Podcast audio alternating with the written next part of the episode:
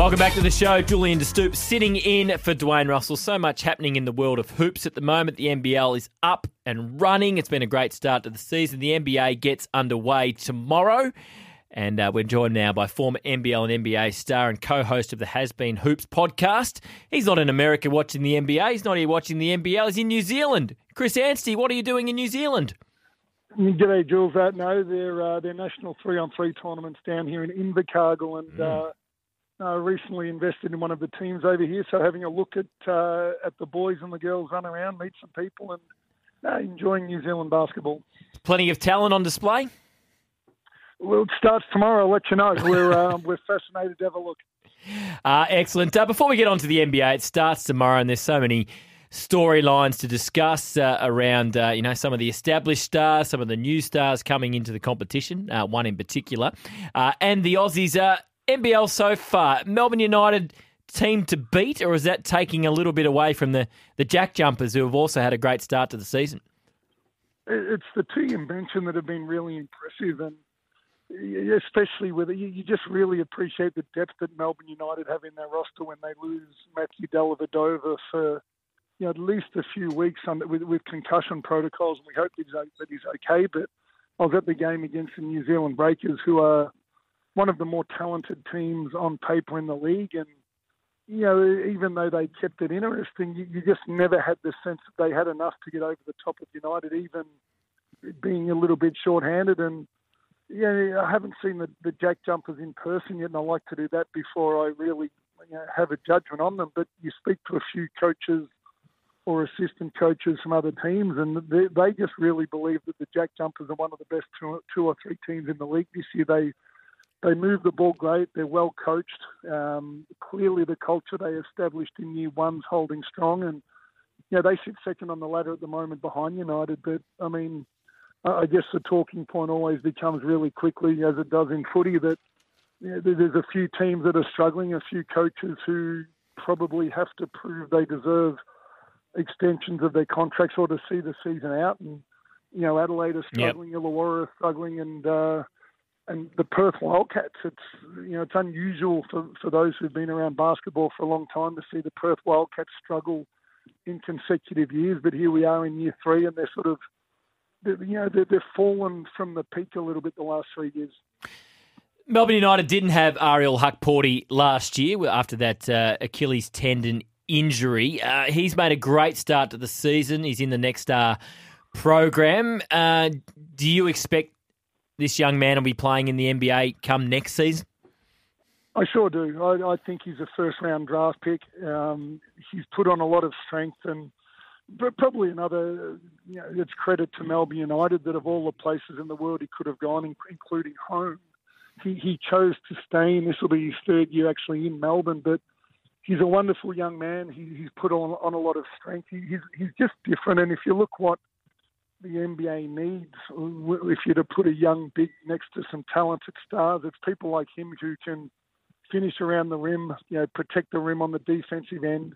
He's got pretty good hands and he runs the floor well. So I certainly see his game translating into an NBA game. And uh, I've been really impressed with what he's been able to do. Certainly see him being drafted after this season. Speaking of uh, players that protect the rim, run the floor, can shoot the ball, uh, Victor Wembanyama is uh, an amazing talent. That footage we saw the other day blocks the shot, runs down and uh, jacks up a three. Um, how good can he be in his first? I mean, everyone's going to be watching him. How good can he be from the get go? It's interesting. I called a few people last week. I said, look, could he win? I don't think a rookie's ever even been considered to win Defensive Player of the Year. I just, I, I just think he's so different and so engaged because you don't often get guys that tall. I've seen a few in the league, but not with that level of talent and timing.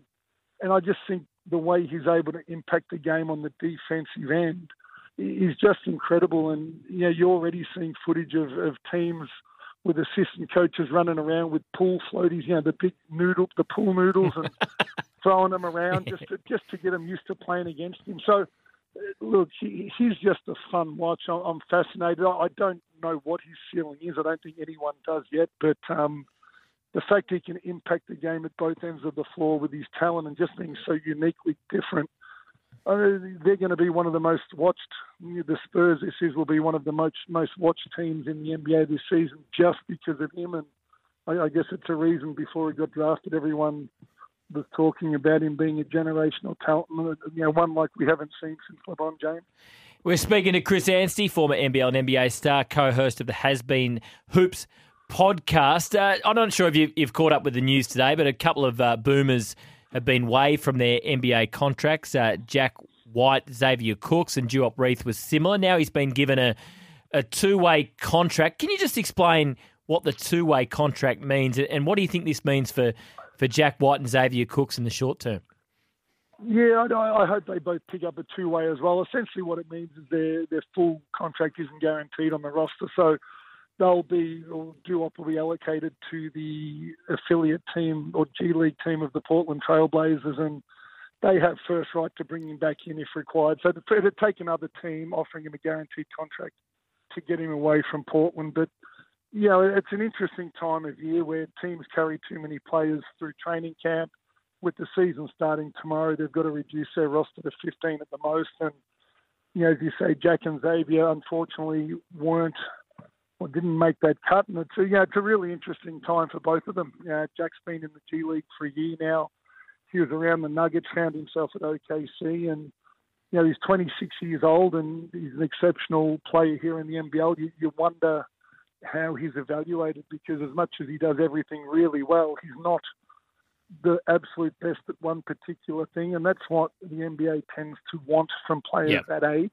And same as Xavier. So I, I, I'm not sure where they end up. Selfishly, you always hope that these guys, once uh, they're not in the NBA, there's a spot for them back in the mm. NBL. But I guess that's the catch 22, isn't it? We want them to go over and play, but if they don't stick, we've got no room left in the salary cap to bring them home. So it's a tricky one.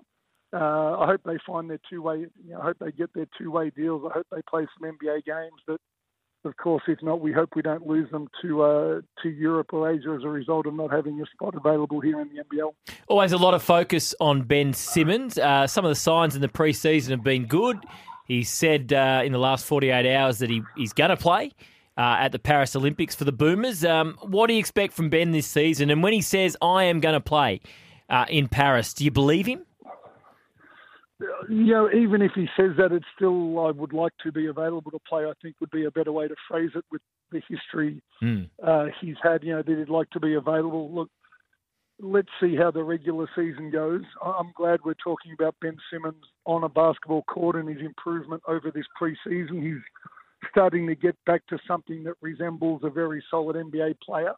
You know, he's getting on the rim. He's moving the ball well. You know, he doesn't. He looks to have lost some of that self doubt and his body seems to be holding up. So let's see how he goes in the in the opening weeks and months of this season. And at the moment, it's just an idea. Um, you know, Brian Goorjian's got a lot of NBA players to choose from and a lot of talented players here at home uh, who have runs on the board. And I suppose the, the, the tricky part with someone like Ben, even if he is available, you know, we've already got Josh Giddey, and Josh is an incredible playmaker. He's got great length. Um, everybody loves him you'd probably you'd argue that Josh's perimeter shot's his weakness, and if you put Ben on the same floor as Josh, it makes Australia a lot more easy, or not more easy to guard. A lot uh, strategically, you, you guard us a little bit differently. So you probably need a few other guys who can shoot the ball well. So yeah, we hope that he's available. We hope that he wants to play, and uh, let's see where the cards fall in nine months' time. Before I let you go, uh, plenty tipping the Celtics for the title this year. Others tipping the Bucks. They've both made significant off-season signings. Who do you like? Well, obviously, hasn't even started yet. Very early tip for the NBA title this year. Uh, I just still like Denver. I think yep. Nikola Jokic is the best player in the world right now, and he's the sort of guy that makes everybody else around him better. Giannis is a little bit like that, but uh, I don't think any of those Celtics guys – necessarily as great as they are, they don't make the players around them go to a different level. I, I think Nikola Jokic does that. Um, so until somebody knocks them off, I still think they're going to be really tough to beat. But certainly there are so many teams who absolutely wouldn't surprise me if you turned them in nine months and said they're the NBA champions. Which I think is great for NBA fans. Yeah, can't wait for it to all get underway uh, tomorrow. As always, Chris, uh, thanks for your time and uh, enjoy your time over in New Zealand. Thanks, Jules. Always great to chat to Chris Anstey, of course, NBL, NBA star, and co host of the Has Been Hoops podcast. This is Dwayne's World for Kangan Institute. Unleash you at Kangan Institute. Enroll now.